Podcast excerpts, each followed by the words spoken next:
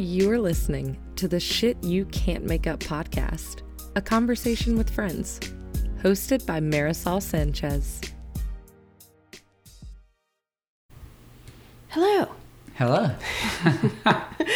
Um, thank you for doing this with Oh, me. Oh, you're welcome. Uh, today I have a very, very, very, very, very special guest. And by the way, I'm not making eye contact with you because I'm looking at the Okay, that's okay. I can do my eyes. I have uh, my teacher, uh, Larry Hobbs, who is. Um, are you the owner and proprietor? Yes. How do you do? You want to say the name of the show? Of Hanuman Ashtanga Yoga Shala. in Wilmington, North Carolina. Um, I'm going to give you a little bit of background on Ashtanga and why um, it's different than what I think a lot of the listeners probably know about yoga. Um, so Ashtanga is a this, and please correct me as I know you will. um, the way I describe it is I describe Ashtanga yoga as a discipline. It's um, it reminds me of um, disciplines of uh, martial arts where you go to one teacher, you study um, for many, many, many years, and it's a continual study, and it goes from teacher to teacher to teacher. It is not something that you can go get certified in two weeks or in a weekend. Um, you are certified, or not certified, authorized, um, not only in level one, but level two Ashtanga. And you're the only person in North Carolina, right? Now two. There's now two, Yeah, Jonna but- Smith. Yeah. Okay, for a long time it was just you. Yes. so you went to study. You've actually studied with um, Guruji.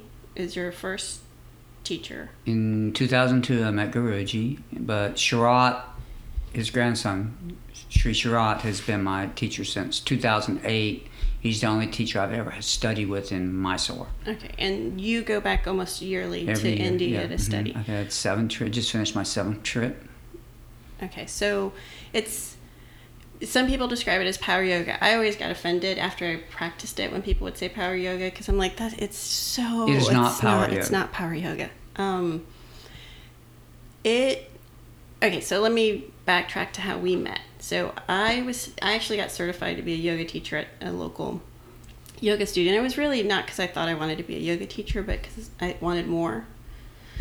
And they touched on Ashtanga a little bit, but you know, we've talked about it, not enough. Um, and I was finding myself not like I, it was in a fork in a road where I was like, I'm either going to keep doing this um, yoga study at this center or I needed something else. And I was, I believe it was at the beginning of my separation. I don't even think I was in the divorce por- portion of my life yet. Um, but I came to you at the Y and I asked, you know, could I come study with you? Remember that? Yes, that's a long time ago. a long time ago. Um, and I had fell in love with Well, I fell in love and hate with Ashtanga. Ashtanga is not easy. It's how many asanas are there? Oh, many, many. Many, many. It's a- many, many through all these series between primary, intermediate, advanced AB. Many, many. There's a lot. It's a. It would take me to get through everything. Um, a, a good hour, fifteen minutes, hour, thirty minutes. There's all the asanas you have to memorize, which for series one, remember I used to carry the piece of paper and put it under my mat. Cheating. it took me like seven months to memorize them. Um, then you have to. You also memorize the drishti point, the Drishti points, vinyasa count. vinyasa count and um, drishti point is a focal point so for every asana which is the pose. For every pose there's a place where you're supposed to direct your eyesight and there's a breath count. Um, and why that's so important in describing that is because this is where i first felt that i ever got into a meditative state. Meditative state simply being defined as going within just going within. Um, it didn't happen initially. It it happened i would say probably six months after i probably knew the sequence um, do you remember when you would like come up behind me and i'd like jump Freak out, yes. so it's the first time for me that i ever considered myself meditating I was i was moving meditation which i've heard and read and studied is found um, and in a lot of different disciplines you know people run and get into a meditative state, uh, long distance runners, and so on. Um, so that's my history with Ashtanga and meditation.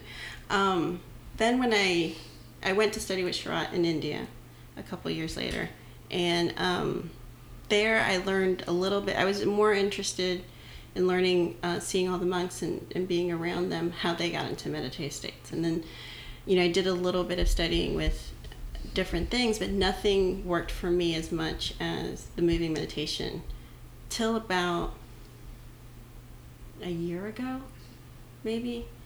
Um, I went to study transcendental meditation, and um, that's a discipline too. Yes, it is. It's a 20 minutes a day, twice a day. Um, you meditate. And it took me longer to get into a meditative state doing that. I couldn't practice Ashtanga at this point because of some personal um, issues. And going to do yoga at other places, I couldn't get into that meditative state because they play music or they're talking and it's not the same. Like I could stretch my body, but it's not I can't go with it. Um, and I've asked you about meditation. You you consider your Ashtanga practice your meditation. Totally. Yeah. I'm not one to sit, so I like the movement and then the stillness. Know, and it's like when you start your practice, you know, you, you learn the practice. Then once you learn the practice, the asana, then you start refining it. And then through the refinement, you learn how to incorporate the breath with the movement. And then the focal points, the drishti point, the meditative point, the state of the pose where you're holding. And then that brings you that state of mind where you should be oblivious to everything else that goes on around you. And you're only focusing on that one point in time as you're holding the asana. It, I mean, that's what happened with me was when I got the drishti points and I was concentrating on the breath count. You, you're focusing on other things and how your body is moving into these and out of these positions that you stop. I stop hearing the inner dialogue, which was huge because my inner dialogue. You don't curse. I'm trying to be super respectful. but um, my inner dialogue was awful. It was just a, a constant loop of just um, negative, negative feedback that was just on a loop. And it wasn't even like words, it's just like a feeling of unworthiness and not being strong enough. And to find Ashtanga, to find a meditation practice at the height of my divorce, I think was huge for me. It's a huge blessing. It's something I've always, you know, look back on and go like, I, I remember, in fact, you, it, I don't know what was going on. I think it was something, we were in court, my ex-husband and I were in court or something, and it was just a, crappy time. and we were, I was practicing. It was just me at the shala at the time. And you grabbed me by the shoulders and you're like, you're stronger. You're stronger than you think you are. Like you could pick up where, you know, I was emotionally, which was always, you know, huge. And I always thank you for that. So thank you. You're welcome. they say, you know, that quote, um, when the student's ready, the teacher shows up. I've always attributed that to you. Like, there's no way the me before of my before my divorce or the me before Ashtanga would have ever thought that I could do Ashtanga. Ever. Never. Ever. Ever. Never. Never. Um, chakra, chakrasana. Chakrasana, yes. um, chakrasana is this transitional asana that is, um, I don't even think it's challenging, but I think there's this mental. It's a fear. It's a fear. It is. It's a fear. It's a fear. It's a. I don't know how to describe it. How would you describe it? Like just a little, not a. It's a rolling halasana with a little push. That's it. That's all it is. You, but you can ask a five-year-old, "Hey, do this," and they'll do it. They won't think about it. They're not in their heads. Exactly. As the older we get, the fear sets in. You worry about you're going to get hurt. And then you don't even need to try because you're going. You're probably going to tweak something. Yeah. But if you just go with it and just do it because a lot of times in India, like Sharath just says, do it. You just do it. You know, you take it for, take it for face value and you do it. Get out of your head, go. Yeah. And it happens, and then you go, wow, I didn't realize it was. Yeah. That, that, you know, I just get that fear out and I can do things. You know, but as long as that fear's in, that doubt sets in, and if it's already there before you start, then then you then you need to back off. Yeah. No, I I remember when the first time I did it, it was just sort of that moment like. I'm gonna have to curse to explain this moment. Not tough out. Just because I don't, you can. it was sort of like, fuck it, I'm just gonna do it, and boom, I did it. And I remember it was you and there were some other people at the show, and you're like, you did it, and I was like, yeah, I did it. And then after I did it, after I, you know, kinesthetically could feel what the then you ended up like one, probably one of the smoothest chakrasanas in the shala. But it was a moment of like, like just not even facing your fears, just getting on the other side of it. Yeah. Just like, oh, and and I have found that repeatedly in my life that when I get to the other side of whatever I'm scared of, it's never as bad as whatever I was scared of. Um, oh, totally. I think sometimes it's more of a drama issue than it actually is anything else. yeah, and that's in a lot of things in life. You're like, it's like the drama that, whoa. but Yeah. then you look at it, it's like, eh, it really wasn't that bad. yeah yeah but I, I i think that you know i try not i try to get when i speak of a layman person someone who doesn't do yoga or only their only knowledge of yoga is going to a class here or there like you know they're just not um and i feel like that's such a disservice to them like do yoga or find a meditation practice or do something because when you learn to like be still and you learn to not listen to that inner dialogue, I think you start to live like a more complete life. Does that make sense? Yeah, oh, totally. Yeah, like the things that um, people react to now that five years ago I would have totally reacted to as well. Now I don't react as much. You know, President Trump's in office. If you knew me from five years ago, you'd think I'd be like, you know, suicidal. it's not. It's not. It's like I can take a deep breath and I can like check in on my senses, look around, and realize that okay, It is what it is It for is. now, and but it'll be gone at some point. So it's like you can't drive yourself nuts worrying about things because in the end, I mean, it's, it's not going to matter. It's Yeah. going to be it's going to be gone, and you life goes on. We adapt, you know, and it's just Yeah. don't don't sweat stuff that you can't have control. The only thing you can control is yourself. What you do, your actions is that's it. You you can't worry about all the other stuff around. Yeah. You can worry about your family is one thing, but worrying about what's going on everywhere else, it's like you know you will you'll drive yourself insane Yeah. trying to do this now and worrying about it. It's like. Eh.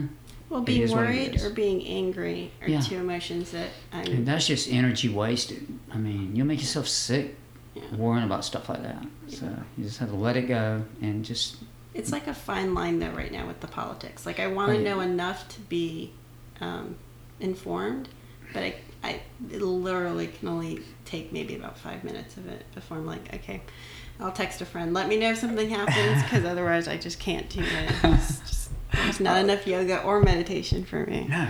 And then and then it defeats your yoga practice, and you're trying to stay calm, collected, and you know, and focused on what's going on with yourself, and just being a nice person. It it, it draws out that stuff is like that you don't want to be. You know, Yeah. person you don't want to be because you're going to be angry. You're going to be Snappish. Yes, like, Ugh. and you go, and you're gonna hold judge. You know, friendships are lost Mm-hmm. because of disagreements. When it's like usually it's just, it's trivial. It doesn't matter. Like Yeah. they can believe what they want to believe. They can do what they want to do. But in the end, you know, you just worry about yourself. Everything else tends to take care of its own. Yeah, I um, I wanted to ask you about one thing because um, I would say Ashtanga can kind of feel puritanical, like it's you know it's a set sequence. It's you go to India, you study in Mysore, um, you find one teacher. I have found in meditation because I tried a lot of different versions of it when I when I couldn't have my Ashtanga practice. Um, I I went and I like first T uh, transcendental meditation was very hard for me. It wasn't natural for me to sit still for um, 20 minutes.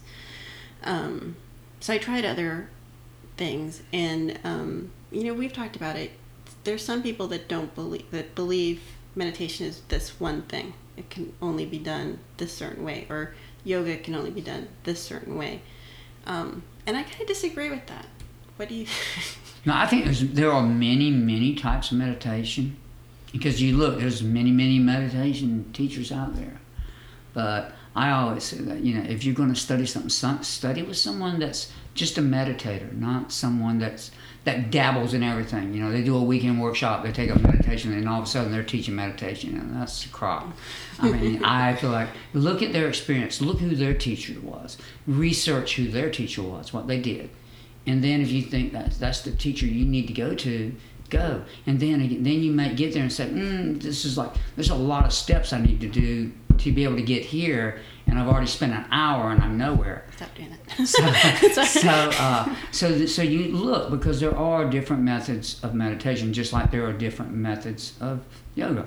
Iyengar yoga, totally different from Ashtanga, but similar in a lot of ways. It's a discipline. Yeah, and so you have to like do the research before you seek out. Yeah. Or you may just bump into someone and all of a sudden, you know, that's your teacher. You know. you, Yeah, that's true. That's I mean, it's it's true. I feel like um especially with the internet, there's a lot of different ways to learn stuff without a teacher. Not that I do think the teacher student relationship is the most valuable. Um, that direct. Yeah, because you know the the tutorials are great, but at some point you actually need to be with someone that can visually see what you're doing and that you're not just going through the motions. Yeah. Just the fact that are you sitting proper? Are you breathing? Are you engaging? Or is your focus really there? Or are you still dancing around with your eyes and everything else? And you know, even though you're breathing, like what are you doing? Are you truly meditating? Or are you just sitting there with your eyes closed? You know? Which is still better which than is nothing. fine. It's good because you do have that calmness, and then if you can just control that, but you're never going to get the mind like told. You might get a flash, yeah, I get. but getting but clearing everything out of your head. I mean, I find it impossible. No, the best I can do is withdraw my senses, which is like I can, I'll always be focusing on something. It can't be, I, I haven't, you know, hit enlightenment or any anywhere close Because even it. during your practice, if you listen to the breath and you find the rhythm of the breath and how smooth it is, if it changes, then you know something's not totally Yeah. where it needs to be. So you have to take a step back and reconnect back to your breath, and then find that peace and calmness in what you're doing. So it's steady and sturdy, but you know, and nice and even, and you will then you'll find that peace again. Yeah. But if you but in the practice, if your if your eyes are dancing all over the room, then you you have no focus. You're just kind of jumping around your mat, and your eyes are just dancing everywhere. If I know what you're doing, and you're three rows over, Yeah. then something's not right. Yeah. So it's better to let's just sit. Like said, sit your eyes closed. Check your posture because we do tend to slouch the longer we sit, and make sure like from time to time check, breathe, and just just on one point. You know, you can you can think I- of your one child, your child's name. Say your child's name. Say anything. You say or just or just use your ears and just listen to how your breathing is. You know, what is your breathing doing? It should be calm. It shouldn't be loud. It should just be smooth. And I think a misconception of people who don't have a meditation practice is they think that you're supposed to completely be blank, like just Mm, this no, inner yeah. peace. It's not like that. To me, actually, it feels like, in the beginning at least, it's like my brain was just racing, racing, racing, like it was on ADD crack, like it was just. Sh- but then if you keep going back and you keep going back to it, and you kind of just the best way I've heard it described, um, I think it was on an app actually, was that your mind's like the sky and thoughts are like clouds. The clouds are there, you just let them pass. Yeah. And And, then all of a sudden you have a clear spot. And then you have the and you get the little glimpse of the clear Yeah, you sky. do. You get a little glimpse, but it doesn't stay. Yeah. and but but it will. And you, the clouds come out and they move Yeah, away they again, and away. you get a little glimpse. And you may not get that glimpse. You might meditate every day for a week, not get anything. Every day for a month, and one day you go, whoa. Wow. You have that little aha. and then you get a little more energy that day. I found the I the biggest thing with me is my reactiveness. Like if I haven't meditated well, I'll be more reactive to my kids, to my surroundings, to what's happening. Um, it, but if I have it consistently, if I'm doing the exercise, if I'm breathing, if I'm practicing yoga, if I'm eating well, if I'm living my life in a balance, I'm much less reactive. I'm much more chill and Yeah. just you know calm. So years ago, we did a, a workshop with John Scott, you know, on, uh, and we went to Italy, and we, it was recommended by David Keil, a good friend. And so, you know, David said you need to go like study with John. And John, he had a nice way of doing things. It was very simple. And he would just call it just sitting. You just take a sit. A sit, you know, and you know, and just breathe. And he had a little counting method and it was just close your eyes, breathe, and just prepare yourself, calm yourself before you practice. You know, and I found that's like that's like wonders. You just get your head in the game Yeah. or out of the game before you stand there and begin your practice. Yeah. And even afterwards, sit, clear it, just kind of Calm the energy. yeah, and just keep it calm, and then uh, and just think of maybe one thing that you, you did in your practice. You know, just how something felt at a certain point of time. Just think of it, and like, and just focus. But you can't focus on everything. You know, Yeah. Just at one point. And I usually just try to just go as blank as I can. My thing normally, when I sit, I just listen to my breath. I let my ears like like if I can hear if it's rhythmic, smooth, natural, fine. If I find I'm trying to push the in, you know, force the inhale or push the exhale, then it's like, eh, I need to like check in. See, I have my, my practice has kind of been I've self modified it to uh, where first thing I do is I sort of sit quietly, um, but it's at my desk and I write. uh, I have a journal and before I you know cup of coffee or anything, just write. And usually it's what I'm grateful for because that just put me in a mindset to. I don't know. It just sets the tone for my day. Now, the way I do do TM, um, but sometimes I, I, sometimes I feel like I need the mala beads, and that to me sort of becomes more prayer like.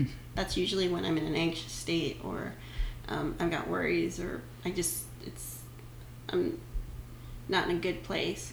The mala beads and a mantra Yeah. You know the best I can do, and I'll I but whatever I do, I'm always trying. I'm trying really, really hard to just be nice to myself because you know me. I'm like if Very hard on yourself all the time. Very critical of yourself. and if I, if I can't do it perfectly and I can't be that A1A student or I can't, then I I am not in my comfort zone. Um, so in my meditation practice, it's gotten to a point where I'm just as relaxed about it as I can be. Like, and I, I do. It combined to me the word prayer, and I think I wrote about that in the blog. Prayer and meditation have kind of become intertwined for me, and that also started with Ashtanga because the prayer portion came. There's an opening and a closing to our practice, and I didn't know. I mean, I read what the opening was, but it's in Sanskrit.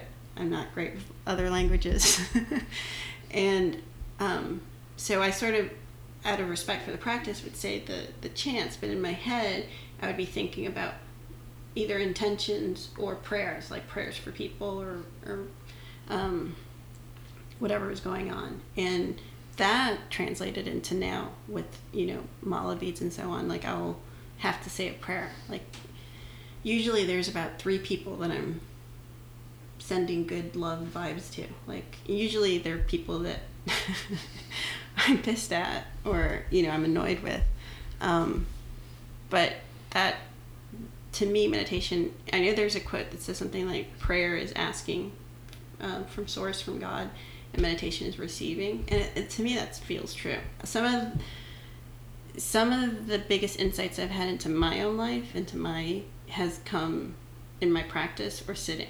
Um, there's one I just started a new uh, company. It's called Be Kind to Yourself, um, and that came from meditating because I was just listening and listening and listening, and I was like, I that shitty dialogue is so like I, I there's no way I'm gonna be able to be love and light and peace if my inner you know um, fabric is full of like you're you're a crappy person.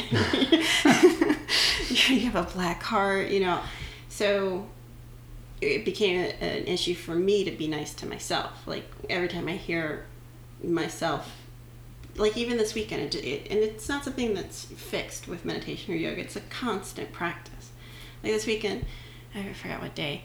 I i didn't have the kids. It was memorial day weekend and I had I did some day drinking, and by the time I got home, I was like, it's, like Day drinking, all that. Day day tripping, day drinking. Okay. Um, it, you know, I went to bed early, and I f- was really beating myself up because I was like, you know, you should be more productive, and you could have done this, and you could have done that, and I was like, ah, you know, screw it, just go to bed, and you deserve a break, and you know, you're fine. But that's the constant dialogue that I have to have with myself, and um, and I think I'm doing great. Like I listen to people. I have one of my best friends recently um, was sick, and the way she was talking about herself, about being sick, was when I was like, you know, this is not just me. Most people don't treat themselves kindly. Like they are so harsh to themselves. and that's when I was like, you know, I've I want to work on that. I want to do something where um, people can at least start to practice something. What that something is, I don't know, but that will at least start to teach them to be nice to themselves. You can't love someone else if you don't love yourself first. And most people, I feel, don't love themselves, which is kind of a sad Yeah, statement. yeah, totally. I mean, really. I mean, Yeah. And there's because they're just so judgmental. I mean, it's just so. and so many things you know so much of the subconscious gets imprinted on us before we're aware and sometimes like you know people will tell me their stories or with the blog and the podcast people will write into me and they'll tell me their stuff and it, they're, it's a perception that they have from something that happened when they were like really little and you know just how they heard something or how they saw something that's how that's their truth you know? And it's i think i think it it behooves all of us to go back and look at what those belief systems are that we have. And you'll i think find that most of them aren't true. Like you told me you know many moons ago. Totally. I mean, you know, I mean, I, I'm one of these that personally, like something that happened to me when I was five, it has nothing to do, to do with me at 65. You know, if I can't get over something that happened at five by now, man, it's like, I don't need to be walking around because that is just, it's just a crock. Yeah. I mean, in my opinion, you know, that's just my thoughts. But, you know, that doesn't define me what happened to me when I was five yeah or 10 or even 20 or 30 you know i am who i am today and that's tomorrow's not coming back so i just day to day yeah but you're tougher than the average bear i mean look at you I mean, you know, things are, black or white. yeah, it's like you know, if, if you're hurt, you know, you got to get up, you got to go.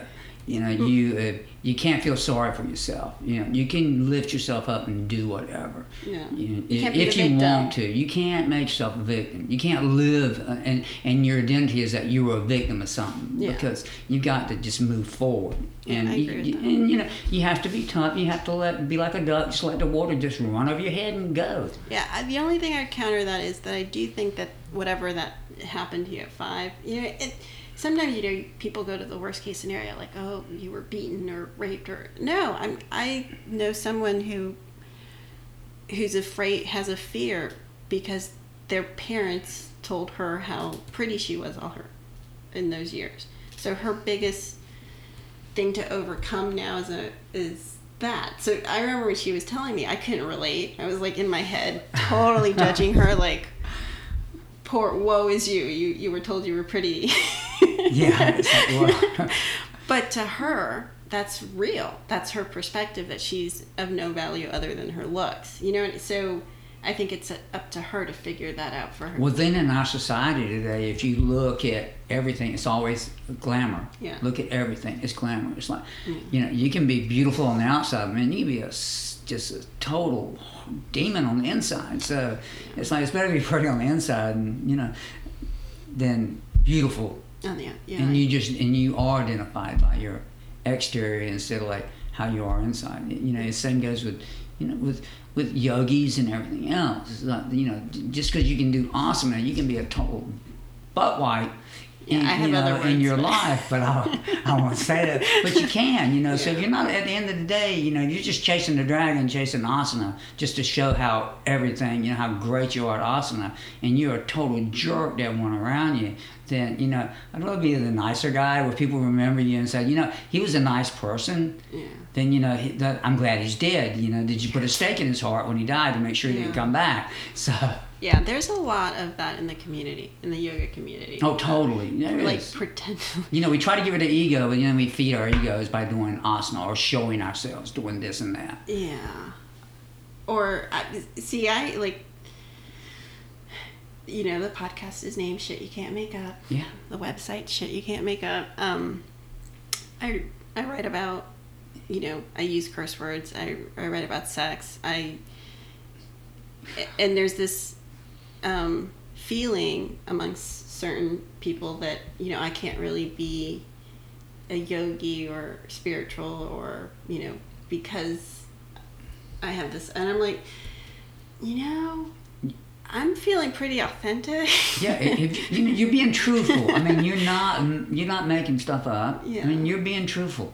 yeah and I think that I mean I'm showing warts and all like this is this is everything so you know yes You're not a phony. I mean, you're Yeah. being totally 100% honest when you speak. So, you- I mean, yes I get accused of that you know, and honesty's good. You know, even sometimes honesty hurts. yeah But it's better to be honest and tell people what they want to hear, just because you're afraid of how they're going to react because what they want to what they want to hear. Well, this has been a great exercise, the podcast and the blog, because when people do react to it negatively, again, five years ago, I couldn't have handled that. I would have crawled in my bed in a fetal position, and you know, now it's sort of like, oh, well, that's your opinion, and I value Do you your respect opinion. it? Yeah. Um, and I always, in anything I write, be it about politics, sex, you know, meditation, yoga, I am not an expert. um, and, well, gonna say something. No. but, um, but it's, I feel like I don't really promote the, the stuff I write. It's for whoever wants to find it. And then there's people who have written in who have connected to what I've written. Who, you know, there was one I wrote about, you know, watching TV, how I could use TV as a way to um, zone out, like, and not in a healthy way. And a lot of people related to it. They're like, yeah, I find myself in a depressed mood and I'll just Netflix, you know. And I'm like, yep, I've been there. Oh, I do that. I mean, I love it when I can just sit there and watch something totally mindless, whether it makes me laugh or whatever. It's just like it's it's fun. And years ago in in my school, and the girls that, that were staying in the house, they were going like so they would go shop, and they said, "What?" Because we had a dish TV at Mr. Joseph's. And uh, they would say, "What are you going to do? Watch the Violence Channel?" Because every time I was in there, I'd watch kung fu movies and stuff. You know, and it was like, "Oh, you're going to stay and watch the Violence Channel?" And I was like, "Yeah, but you know, it's mindless. Yeah. I can watch people kick in the air and do this and do that, and I'm perfectly happy with that. It makes me happy watching them do totally mindless stuff. Yeah. So, There's a lot. I feel like there's a lot of judgment within the, the yoga community. A lot, like more, like the i- irony or the little secret that you know, you're, you're not as enlightened as you think you are. no, and you know, most people that I, I look at, anybody that smiles all the time and is totally happy all the time, you know, I, I feel it's a little phony because no one is totally blissed out all the time. Yeah. There's too much paying attention. other stuff going on that you're not going to live with. I get angry. You know, it comes, it goes, but, you know, I get annoyed with people. Uh, you know, This is very, very true. It, it does. I get annoyed, and you'll know if I'm annoyed because I can be a jerk in the shower if I'm annoyed. And so, and, and sometimes things carry over. If I walk in here annoyed, I'm going to be annoyed when I'm teaching. So little things that I'm normally not nitpicky about, I start getting anal about. But and then, but then the next day, I'm maybe Yeah, back to you're- myself. So you're like a sweet bear, but you can be angry bear. Um, And so, it, but I, I don't want to, but I don't worry about it because you know that's who I am. I'm not going to. You're not Be like- pretending. You No, are who you are. You. and I'm just, then the next day, you know, I'm I'll be perfectly fine. Yeah, But yeah. uh, and I don't hold any grudges. Yeah. You know, or and you'll always circle back and be like, "Hey, I didn't mean to. I? You know?" Yeah. And I was like, "No, no. You, know, it's like, you know, I was a, you know, and I'm usually even on Facebook if I post it, like, you know, I know I was a, if I was a jerk in the shower today, Yeah. then you know I was really being a jerk. But you know, that's just how it is for the day. It was jerk day. both um, my daughter Heather and I we're I, I'm doing a much easier version of an asana practice right now, just till I work through some issues with my right arm. And so she's been coming with me because she doesn't drive, and she couldn't come at well, she was coming like at five thirty in the morning to study with you for a while, Which and, was great for a 14 year old at the time. um, but she, so she's been coming with me, and we both kind of laugh. Almost every time we get in the car after a class where we're going to now, we'll always kind of laugh because we have your voice in our heads. Um, you know, there's like this one girl who has an amazing like asana practice um, that shows up sometimes and jumps the count like and, and in this particular place they say do whatever you know be, it's your practice. Do whatever you need to do. They're not you know strict in that manner but it still bugs the heck out of me. Like it just bugs it's like you know show respect to the teacher. Like i'm really disciplined in in that way still. Um don't jump the count and heather says the same thing. She's like i always have his voice in my head. Yeah, Yeah. larry does that to you. Yeah, don't jump the count. that's funny. That's like rolling through a red light. You're going to get a ticket. don't do it. You're listening. Yeah. I was i was pretty i was in a ju- count No, I'd rather be a little behind than jump was- the count. yeah. Don't anticipate. yeah that's Yes. funny Same way in life. Don't anticipate. Don't Don't expect something. It may change quickly. Well, thank you so much for doing this and for um, talking to me. I always knew I would do it, um, have you on the call. Um, That's good. No, I love your I love your podcast. I actually do because it's like I know that everything that comes out of your mouth, it's not going to be something that you sit there and wrote down to make it something. You're just going to talk off your head, off the top of your head, and say what you think. And if it pisses someone off, it pisses someone off. If it gives them valuable information, but I find that most people that listen, if you listen, your normal reaction may not be what you want and you i'm sure you get people that that just give you a hard time about something you said but if they come back and they process it a while and they go yeah it makes it sense. Like it makes sense but sometimes all the information at once just boom yeah, you know they, they can't handle it because it's not what they want to hear but if they just take time break it down and listen to it someone told it definitely makes sense i mean on why people do things or why things happen Yeah. and I had someone write in once saying that I don't know what I wrote. I don't remember what it was I wrote that I was being so in their face with whatever I had written about that she couldn't finish reading it, and then she had to come back, and she's like, sometimes you have to be ready to hear, and that, and that's kind of how I feel. Like, don't come to my website if you. I'm not there to make you agree with me. I'm just processing my stuff. And if it helps someone else process their own stuff, then that's great. But It's like listening to uh, like Hannity or someone on the radio. Comparing me to Sean Hannity No, because I would give you, up my life. no, but no, but if you listen to a lot of these people that, that talk, you know, they'll say things, you know, and they'll get you. I mean, they'll get you annoyed. I mean, they'll get you angry. But then you go back and you listen, and it's like, you know, he wasn't directing me at, you know, that that's his opinion yeah, on how he perceives things. You know, I may think he's totally wrong. yeah, And he may say, I'm totally wrong, but you know what? He doesn't know me, so I don't care if he thinks I'm totally wrong. That's the way I feel about it, you know. And my feelings about something is just as important as his, but I, I could care less. I'm not going to judge him like, oh, yeah, you know, he's a horrible guy. You know, to me, he's comical. I, I, I, I'll listen to him here and there when he was on, but it's like, you know, I'm thinking like, man, it's because it's one of those things like, oh, it's nonsense. But then I say, oh, he might have had one good point out of one hour that he said that was like, that made sense. This other's garbage. But that's his garbage. I don't care because I'm not going to lose any sleep over anything he said yeah, at night. yeah. So you know, if you it's and you're always going to have people that are going to disagree with you. This has been a great lesson in it because the ones that just like the ones I get the most um, negative feedback is usually the political ones, um, or the Poli- yeah, politics, religion, and uh, 'cause three three of my sex. three of my uh, things are always like, don't discuss politics, don't discuss religion, uh, and don't lend family members money. Okay, two of the three are all about my blog. So, no, um, but yeah, I, I, I, I hope that when I write, it comes off as authentic. Like I'm not trying to pretend to be, you know. no, any- I've never thought anything you've done is funny. It always uh, rings true. Yeah, I kind of I, I didn't like when you like took a break for a while. It seemed I like did. you had a good lull there for a while I because did. I was looking forward to always listening to your stuff. It's a thing when I get a little successful. When like I, like right now, um, there's about three thousand um, people, and so when when it was like five hundred or anytime I hit like a mark, I get scared and you know just go into my little turtle shell. But now I've invested in. yeah, this. I like the fact you, you are back doing it, and also the fact that you don't overload. It's not like something you throw down there every single day, because then then it becomes like everybody else. It's like give people something every now and then. Yeah, I, I've someone told me that they enjoy binging my stuff.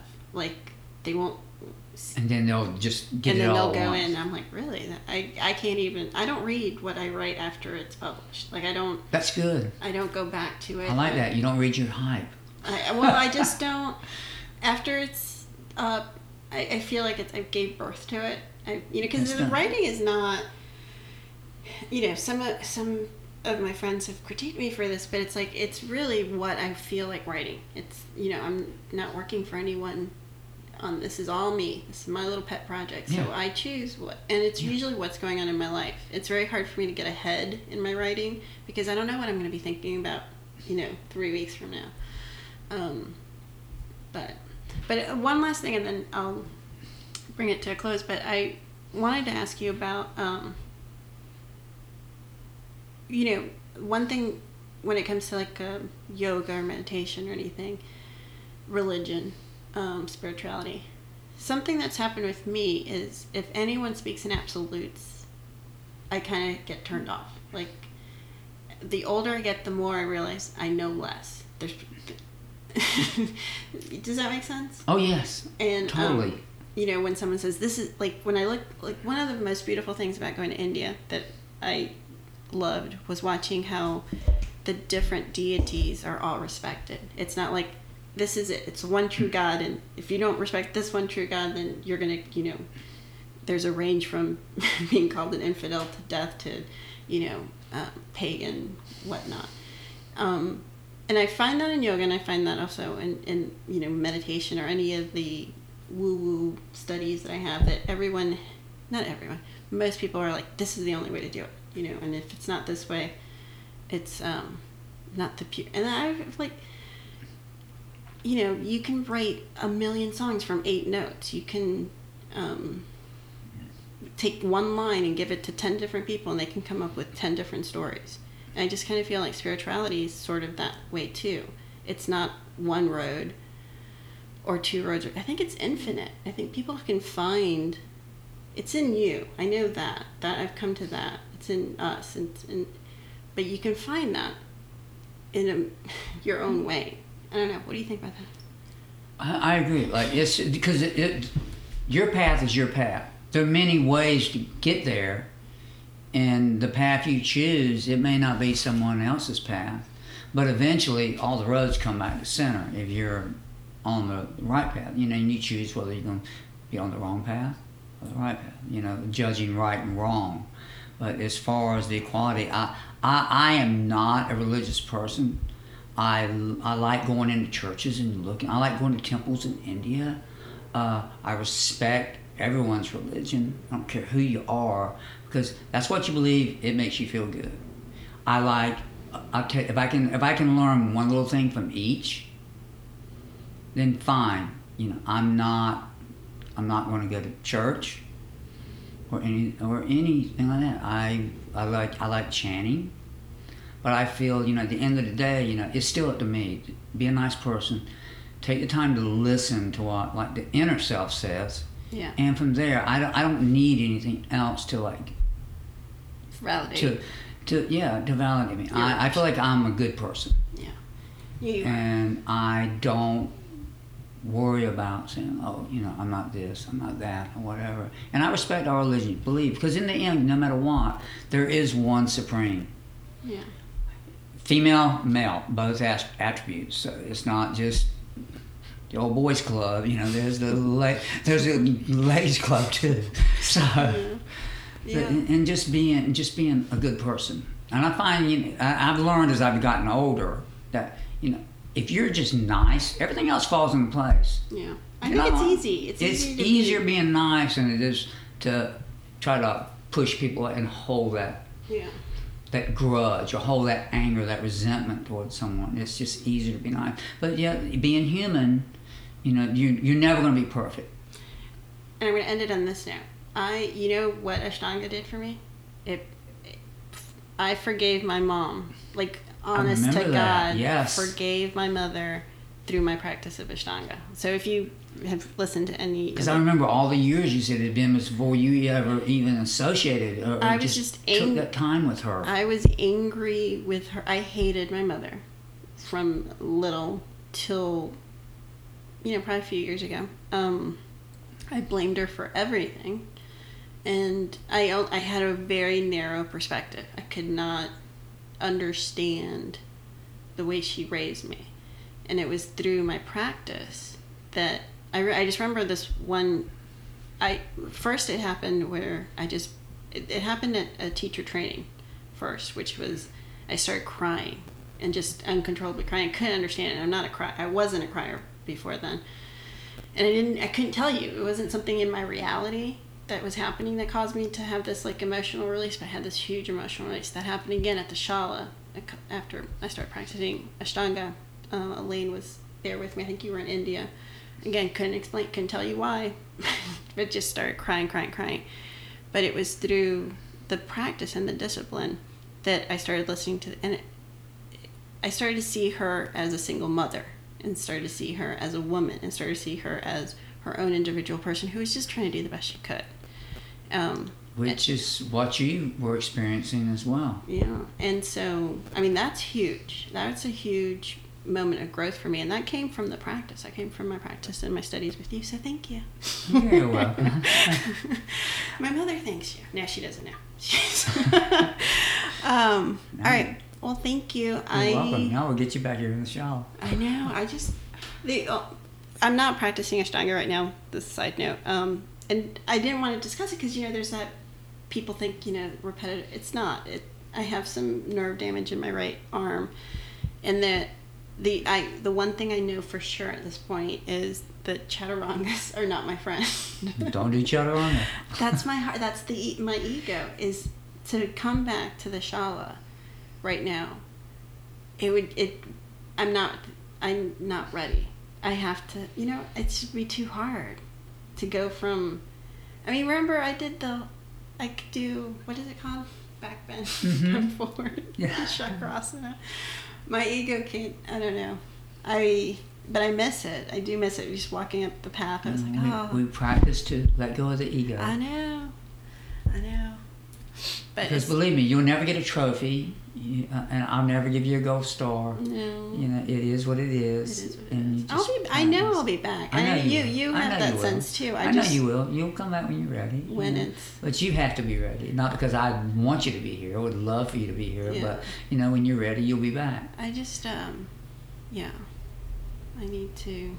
I don't know what my path is taking me right now. I guess meditation.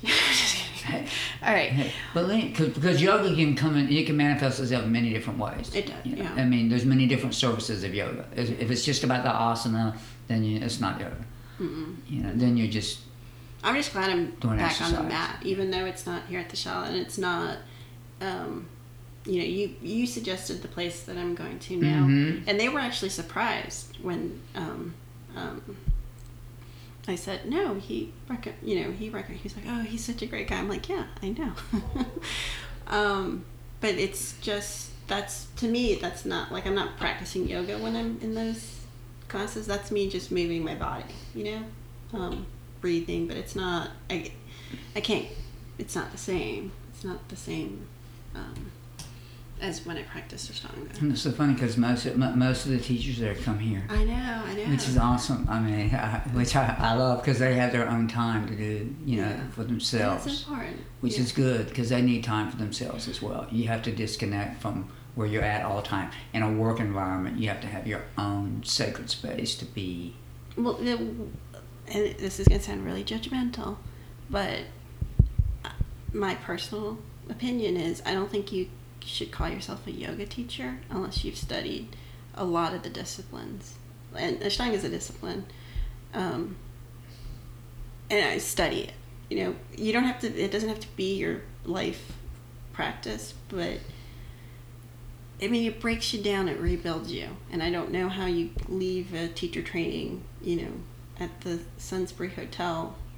Yeah, you you, you, you, de- you definitely need you, you need some you know you need some time and grade you need some experience and you know and that comes, That you know, it yeah. does come but you do need and it's good not to dabble so much because you know like, I said if you dig too many little holes you never get the big hole dug. And at some point in time you got to commit like to dig that hole because you're not going to hit water unless you dig deep and them little shovel scoops aren't going to dig that hole to get that well dug to get the water out, which you want that flowing to Yeah. find yourself. You know, Yeah. so but you can't. But there is some searching, like no matter what, you know, you're always want to search Yeah. because if you never sought to learn anything, you, you just might as well just stay on your couch. Yeah, that's my like biggest pet peeve with the eat Western yoga industrial complex. Are these teacher trainings? I just am not, and I t- I'm a student of one of them. Um, I wish they would just call them something else. You know, like deepening your practice, learning about you know With self growth. self growth. but don't call it a teacher training because you can't. I don't think you can be a teacher after. So I, I will say this. So so once in conference, you know, someone asked Sharath about teacher trainings, and he said, you know, every time he said, like, no teacher training in Ashtanga. You know, he train he works with his teachers specifically, does training, just working with adjustments and philosophy and all as well, and like, gives his thoughts. But he says, like, every time you come to your mat and you practice, that's your training because you're learning about you which you can because unless you know and can feel how can you teach others unless you know you know so you have to dig deep and understand. That way you can relate on how, what someone's going through. Yeah, I am. and getting assist you know and, and also like getting adjustments to someone. It's like you're you're getting assist and then you pay you take notice to how your body reacts and then you're then you look when you're assisting and you look at what what do they need? Like where what do they need to assist them? Why am i going to give them this? Don't assist just to assist but assist to help them learn about themselves and that way if they if they're teaching or just helping then they know that oh this person needs this you know so hopefully i can give them enough of this where they can understand but at some point you gotta you gotta cut that cord and then they need to be doing it on their own Yeah, yeah. No, I, I agree. I uh, I am teaching at um, at my house or a friend's house. I have two friends who had one had surgery and um, actually both of them had surgeries, and so I've just been practicing with them on Wednesdays. So I have started to teach, but it's teaching the way I always kind of wanted to, which was not as a, a career. Because I, I've, and you know, you and I've had this conversation before. I've just never felt like I had anything to teach. Like, I'm not, I'm still a student. I'll always be a student. Yeah, any teacher says they know it all, beware because we're Mm-hmm. always students. I mean, we're always students. There's you can always learn. Yeah. always students. Yeah. You know, and that's why you know I do my best to get back to India. Oh, every year, you know, to see my teacher, Yeah. get his Yeah. advice, and I love being able to go in there and talk to him, ask him questions like. What should I be doing? This and that, you know, just get his opinion. Like he might say something, I'll say, Well, why were you discussing this? And he'll tell me, you know, but personally, like what it means to him and how he perceives things and talking to me, which gives me a better understanding on why he might have said something. But I always do it in private, talking with him, because it's a personal thing between him and I when we talk, which I like that because it we do have that connect that it's nice to get his point because I value his respect. Because if I hear him, I'm hearing things that he, same questions he probably asked his grandfather Yeah. Or what his true. grandfather told him. A lot more wisdom than you know I'll ever have, but he He'll share it with you. he had the opportunity to have someone have that guidance all through, and so I definitely always respect his opinion, and, he talks in a manner that I can understand. when I um, studied with him in India, he, um, I, I, joking, this was before my big forgiveness of my mother moment. Um, I remember I was in India and I was like, oh, I, I just wanted it. I put too much on that trip, like emotionally. I wanted it to be my everything. I wanted it to like find God and, you know, let go of the past. Just, you know, and it wasn't. It was, it was, it was, it was God giving me um, the, you know, the perfect example of life is life, you know, and take the beauty with the beauty and take the bad with the bad, and you know, it it just, um, and I I saw so many things that I appreciated, like, you know, we went to this one temple where it it didn't feel religious or spiritual at all. It was just a lot of you know shelling for money for blessings, and then we went to other places where you could just feel the just you know there is something about India. There is I, I don't know how to describe it, but the veil is thin Yes. thinner there. You you see people in their eyes with the happiness and the smile, even knowing what they've gone through and been through. So there's something um, about India, though I have absolutely no desire to go back. and, and, and India is what you're either gonna love it or hate it, or get dr- or even if you hate it the first time you go there, you're gonna uh, uh, at some point in time, you know, you're gonna feel like you're ready to go again. I think I want. and then the longer you stay, it, it, it feels more comfortable. But it is. It will. It will flip your world upside down. You know. It did, And then on a you know on a short trip, it's hard to do that because you get overloaded with so many different things. You know, like you said, seeing people. You know, those who have nothing are happy. Yes. You can tell in their eye, and they have nothing. They don't even know they're going to eat that night, but yet they're still and happy. they'll give you the clothes off their back. Yeah. Like it's. I mean, so it's a, it's an amazing thing. And then here, you know, it seems like in our society, white people are, it's like it's always, you know, it's more about themselves and It's not about commercial, others a lot. And it's very materialistic and want, want, want, want, want. And so it's it's like learning to I think the what kicked me in the butt in India more than anything was when I left was getting dysentery. Oh, my And then being on one of those trains for five hours with the worst case of dysentery ever. that is not. just scarred. I think it just you know I scarred me. um, It's not a way you want to end your trip no, No. no, no, it wasn't. with It was, Belly. it was a nice no. It was a nice goodbye. Goodbye, India. Goodbye, India. See ya. But I do think I'll go back. Um, I want. There's a, lots of other places I want to go to first. Um, but I do want to. I want to go back with my kids. I think everyone should experience. I. It's just a hard concept to try to explain, but the beauty of seeing uh, um, Shiva's the tall, Mhm. you know, the tall Shiva. Um, not monument, what it statue? I mean, huge. Yeah, the, the, the deity. the statue, deities, yes. and then you go into next town, and it's a different, and it's such level of. But like you said earlier in the talk, it's that there is so much respect for each and every one because everyone, when you look, they're all they all represent the different. It's like the reincarnation of the same source. Yes. That to that, you know, and I love that idea. They're all act. They all have the attributes of Yeah. God, Yeah. or whatever the universal consciousness, whatever you want to call him, Bubba, if you want to. Whatever but universe, woo-hoo, I, whatever, but it, it is, and it's very, very respectful. Yeah, I love that, and I wish I wish we had more of that because I feel like we're getting even more and more fundamentalist with, you know, that we're a Christian nation. I'm like, mm, that's I respect it. I, you know, Yeah, but wish we could open up our minds to just maybe, you know, and just just acceptance. Yeah. and yeah, but do be more open instead of it instead of it being more. all right, now we're really gonna say goodbye. Yeah. now we need to really say goodbye. Goodbye, bye. All right, thank you for listening.